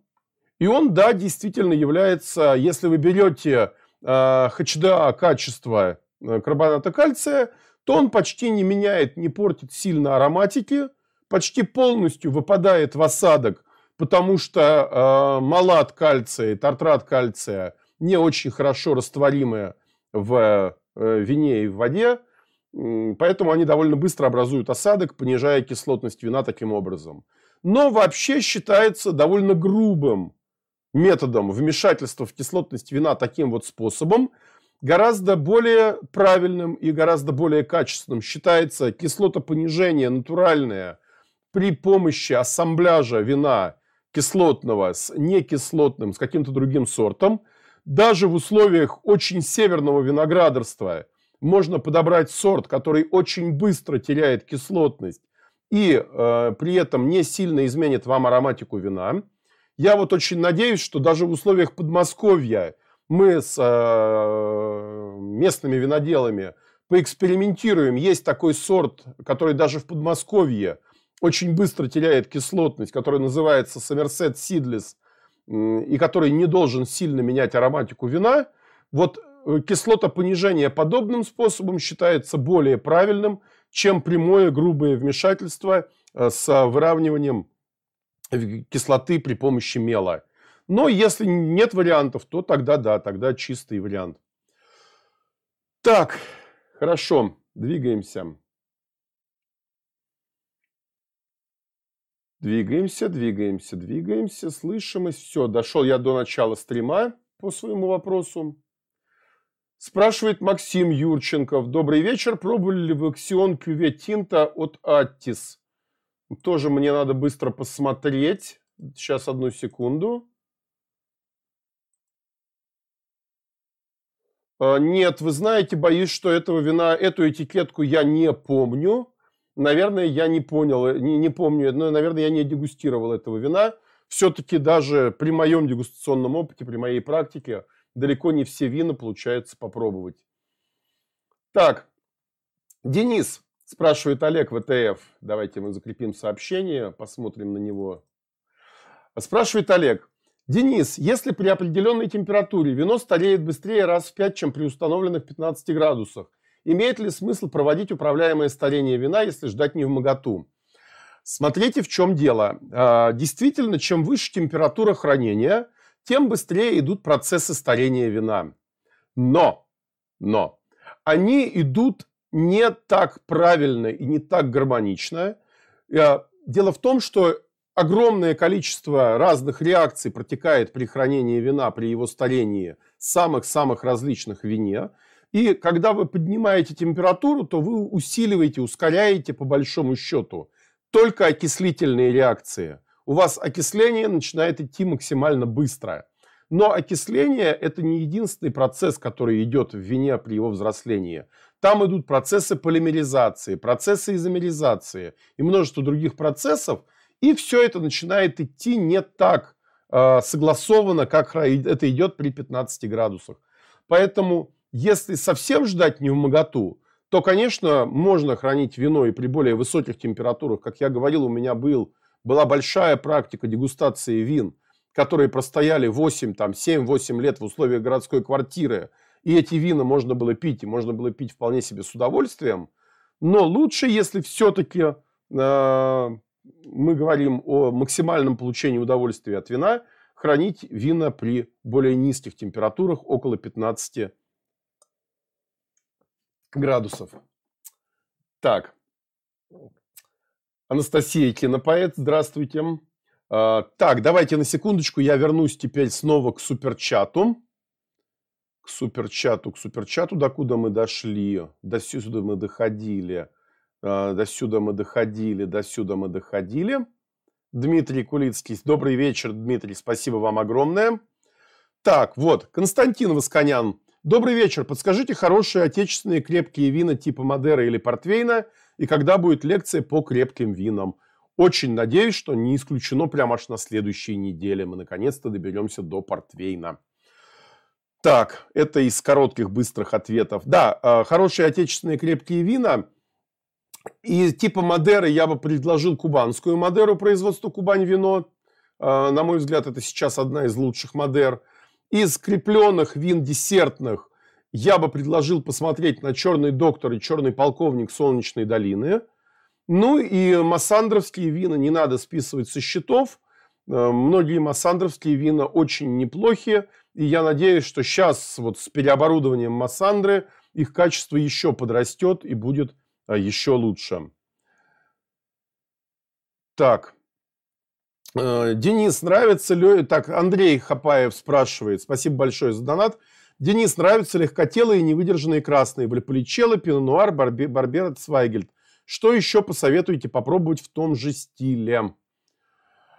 А, попробуйте грузинские саперави, сделанные классическим методом, не квеври, потому что саперави в условиях Алазанской долины дает сочные, такие легкие, легкотелые красные вина – я бы порекомендовал еще из э, этой же серии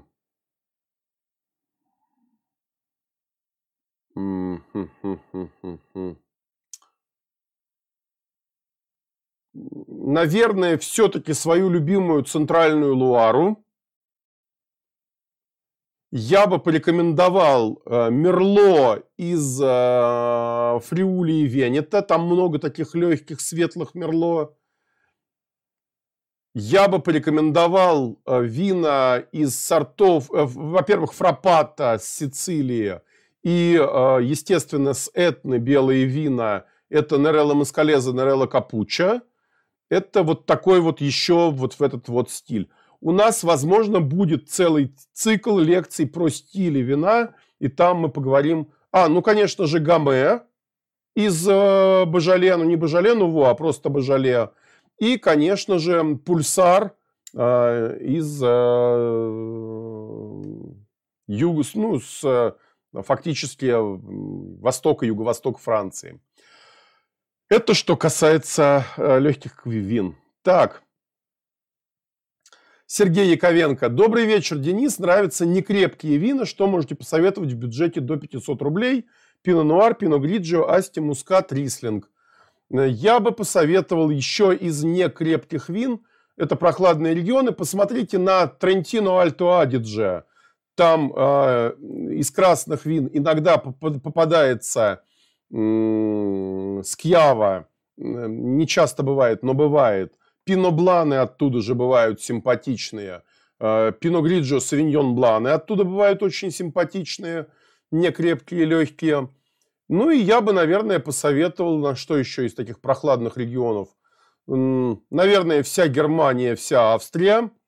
Это, конечно же, Грюнер Вельтлинеры.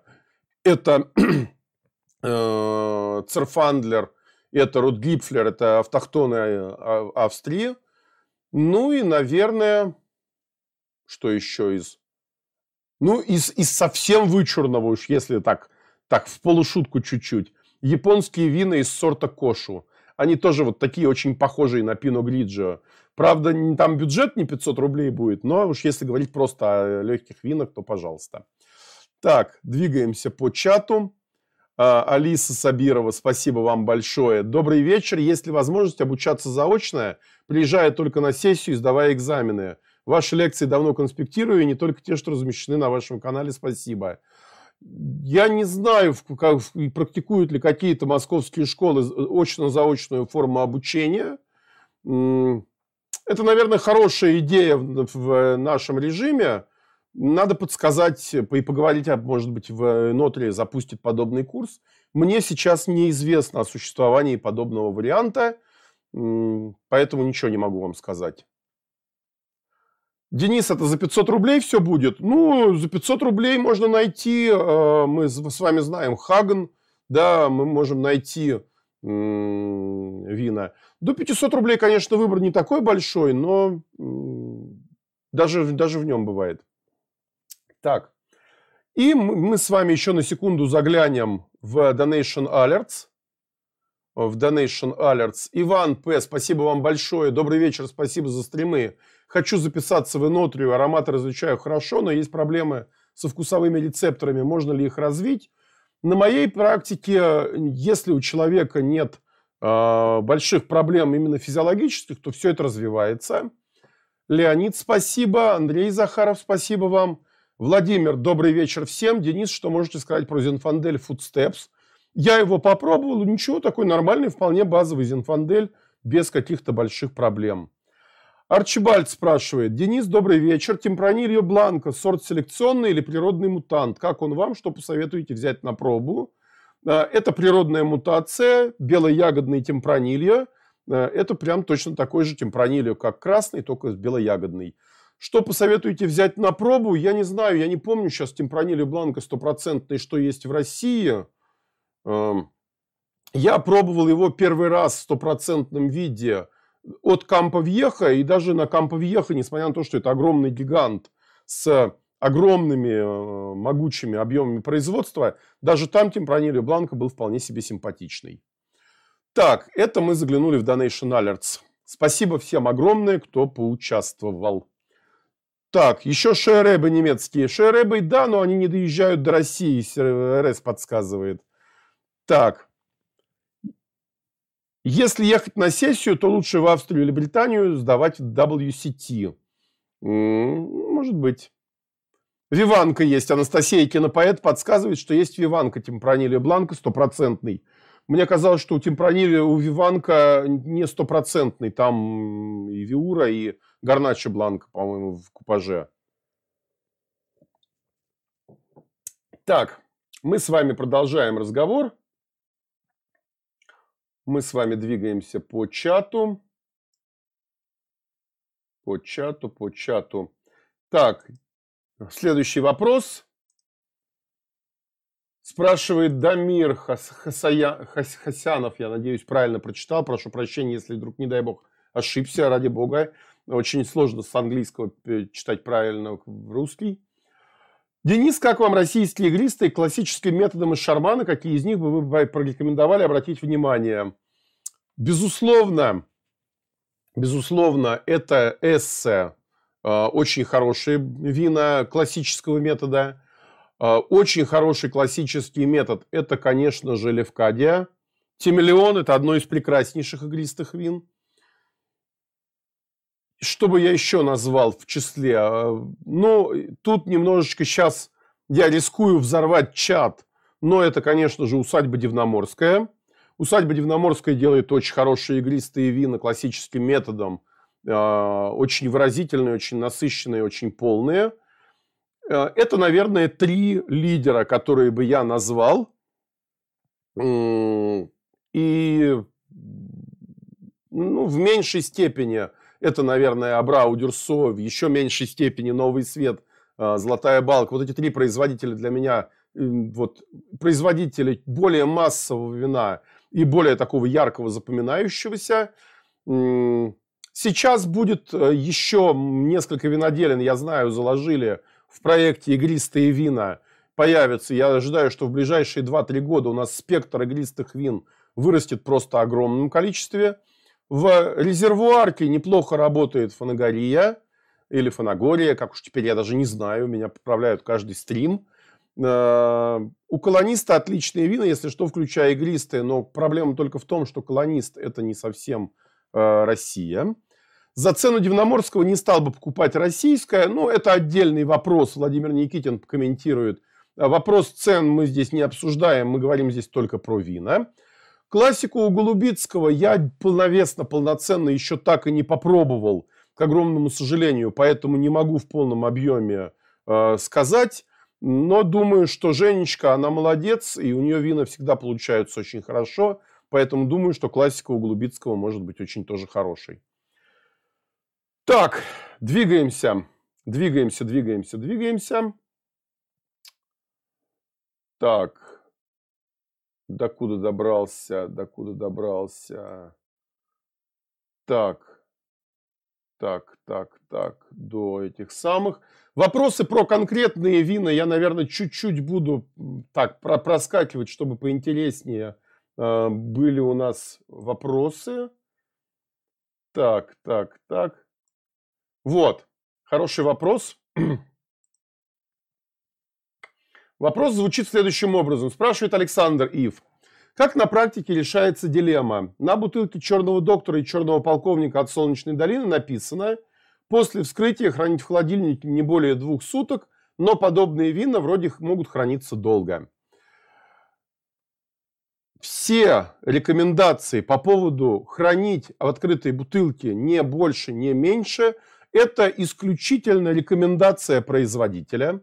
Я могу вам сказать по своему опыту, что вина крепленные обычно легко хранятся без заметных изменений неделю, полторы, две, вообще без какого бы то ни было резкого заметного э, потери качества.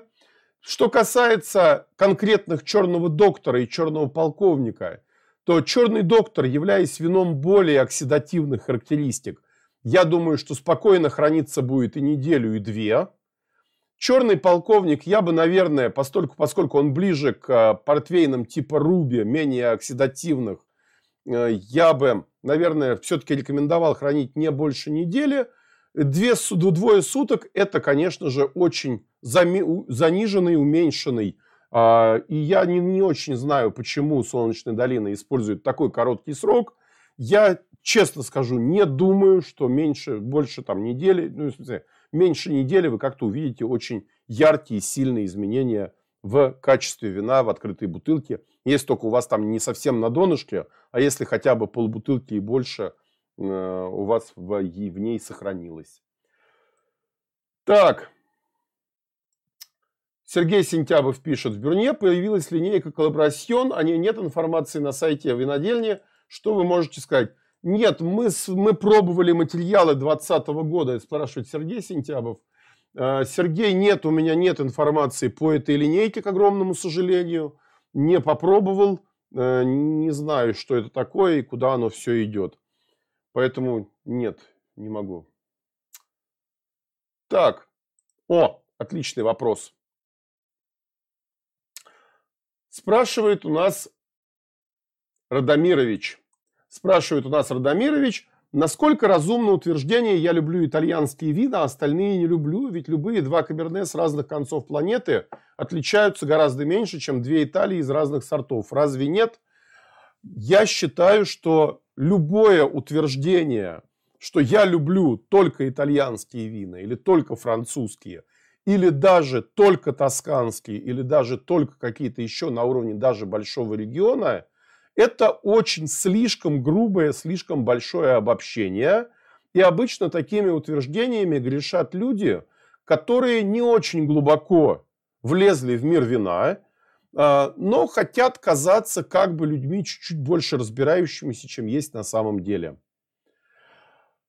Когда я слышу там от Сандро Хатиашвили, что я вот люблю только Бургундию, я понимаю, что Сандро Хтяшвили, один из великих специалистов и экспертов по вину, э, имеет право на такую фразу, потому что, ну вот он для себя искал, искал, искал и нашел то, что он любит, то, что ему нравится. Он знает внутри Бургундии все ходы, выходы производителей, склоны, э, участки и прочее, прочее, прочее. И он пробовал много всего в этой жизни и может себе позволить сузить свои жизненные запросы до, там, скажем, той же самой только одной Бургундии. Но когда мне говорят, там, ой, я люблю только итальянские вина, остальные не люблю, то э, для меня это вообще вот, ничего не значит. Итальянские это какие? Это, э, извините меня, Вальполичелло из э, Венета или это Неродавола из Сицилии. Между этими винами бесконечная пропасть.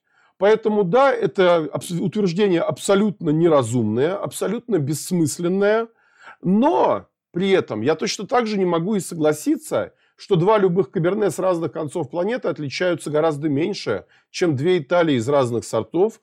Два каберне с разных концов планеты могут отличаться точно так же бесконечно далеко.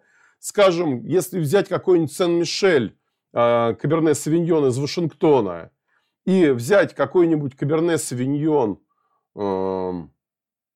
ну, скажем, фанагорийский, да, для, для, для, для, более, для пущей важности, э, какой-нибудь 100 оттенков красного Каберне Савиньон российский, то между этими видами точно так же будет бесконечная пропасть различий, и тоже точно так же между ними не будет ничего общего.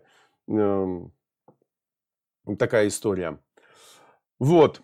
Э, так. Донатные вопросы. Донатные вопросы. Так, Алису прочитал, спасибо. Владимир Б, спасибо большое. Алексей Инженер. Денис, что скажете про книгу о вине от частой гости Игоря Черского Тани Татьяны Селивановой? Танечка прекрасный специалист, к Танечке очень хорошо отношусь.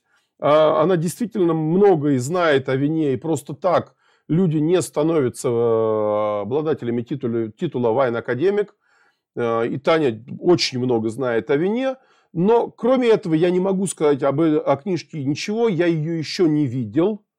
Я все еще никак не доеду до книжного магазина. Я уже вам писал, говорил в каком-то из стримов, что я сделаю обзор какого-нибудь из книжных магазинов всей полки. Просто приеду, может быть, даже под камеру, пролистаю книги, посмотрю на э, качество содержимого, на объем, на качество языка. Э, может быть, сделаю каким-то еще образом этот обзор – но пока я не могу ничего сказать. Ну, вот кроме того, что в знаниях Татьяны я ни, ни на секунду, ни в малейшей степени не сомневаюсь. В том, что у нее достаточно знаний для того, чтобы написать книгу любого уровня сложности, вот у меня нет ни малейших сомнений. Она вполне себе может. У нее много знаний, и она хорошо понимает вино. Так, спрашивает Кос Полозов, э, вино винодельня Бердяева, ГН, это что такое? Я не знаю такого вина у винодельни Бердяева, видимо, пино нуар. Стоит ли тратить деньги, рекламы много, а вот все остальное. Э, спасибо, Кос Полозов, за вопрос. Я, поскольку сейчас сюда читал в этот самый, смотрел в это окно, то отвечу на него, раз он на глаза попался. Я покупаю у Вадима вина, и я с удовольствием их пью.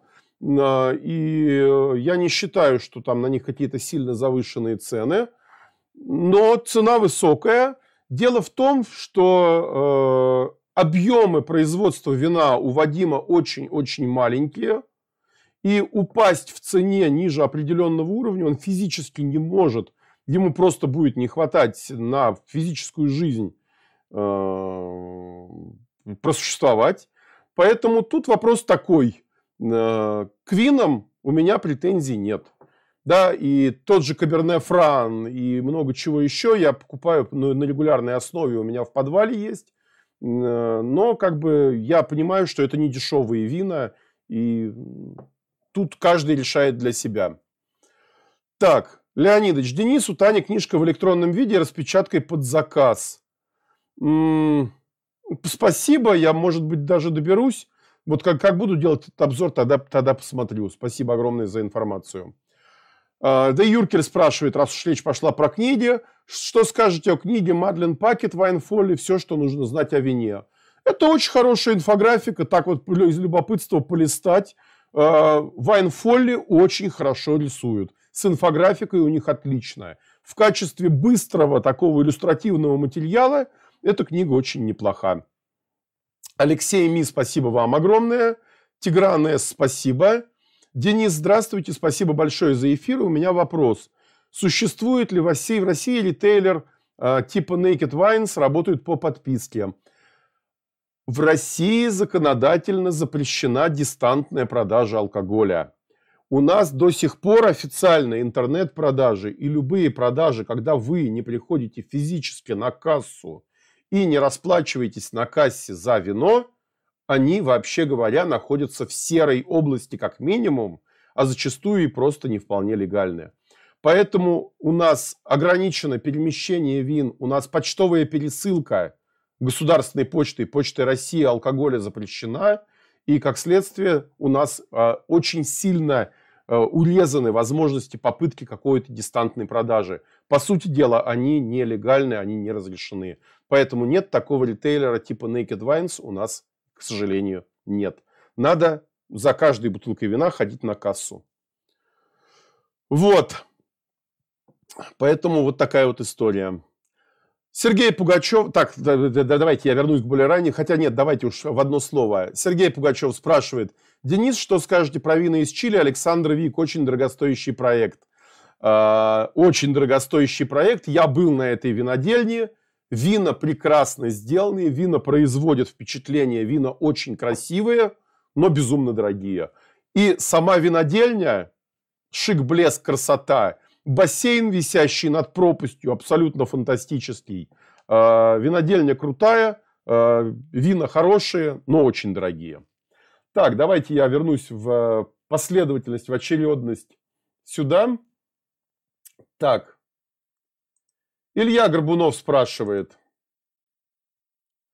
Илья Горбунов спрашивает – Здравствуйте, можно ли посоветовать, как выбирать вино для кулинарии, сколько его можно хранить именно для готовки? Не всегда хочется оставшиеся в бутылке выпивать сразу. А, для кулинарии старайтесь выбирать вина без выдержки в дубе, потому что вина, выдержанные в дубе, часто при температурной обработке могут давать избыточную горчинку, могут быть слишком тяжелыми, слишком плотными – я для кулинарии советую выбирать вина как, как можно более юные. То есть сейчас-то 19 год урожая, появится 20-й, начинать брать 20-й. Регионов не слишком пафосных, э, регионов, отличающихся достаточно консистентными плотными винами. Э, это могут быть там и Южная Италия, это может быть Испания, это может быть почти вся а, такие консистентные вина, потому что в кулинарии, если мы используем часто вино как основу для соуса, очень важна интенсивность и полнота вкуса. Эм, я не советую естественным образом никакие старые вина, потому что это вина совсем другой, другой цели и задачи. А что касается хранения, то сразу переливайте половину бутылки в пузырек 0,20, 200 граммов или 0,375 полубутылка – под винтовой пробкой. В таком виде полубутылка прекрасно хранится неделю без каких-то проблем в холодильнике, даже сухого вина. Никаких проблем нет. Так, двигаемся дальше. Это мы про кулинарию поговорили. Так, так, так, так, так, так, это все. Тут чат, тут обсуждение. Так, а, короткий вопрос, Денис, скажите, пробовали ли вы такого производителя, как Молли Дукер? Мне очень нравятся их вина. Молли Дукер очень сильный производитель из Австралии, могучие, красивые, плотные ширазы. Я даже не буду его подсвечивать. Хороший, быстрый, короткий вопрос. А, про это мы поговорили, про это мы поговорили, про это мы поговорили. Так. Значит, а, спрашивает Алекс. Давайте. Спрашивает Алекс Зузизи. Денис, где можно купить вина Супер Тоскана? Какова цена на приличное Супер Тосканское вино в Москве? Супер Тоскана – это обобщенное название вин, произведенных в регионе Тоскана из европейских сортов или как минимум с их большим, с большой долей в ассамбляже. Туда может входить и Санджавезе, классические итальянские сорта, но и большая доза Каберне Савиньона, Каберне Франа э, или других европейских французских сортов. Э, обычно такие вина продаются во всех тех же самых винотеках, что и тосканские вина классические, Брунелло, Кьянти, вина Нобеля. И э, большая их часть выпускается как IGT Тоскана. Иногда они выходят в регионе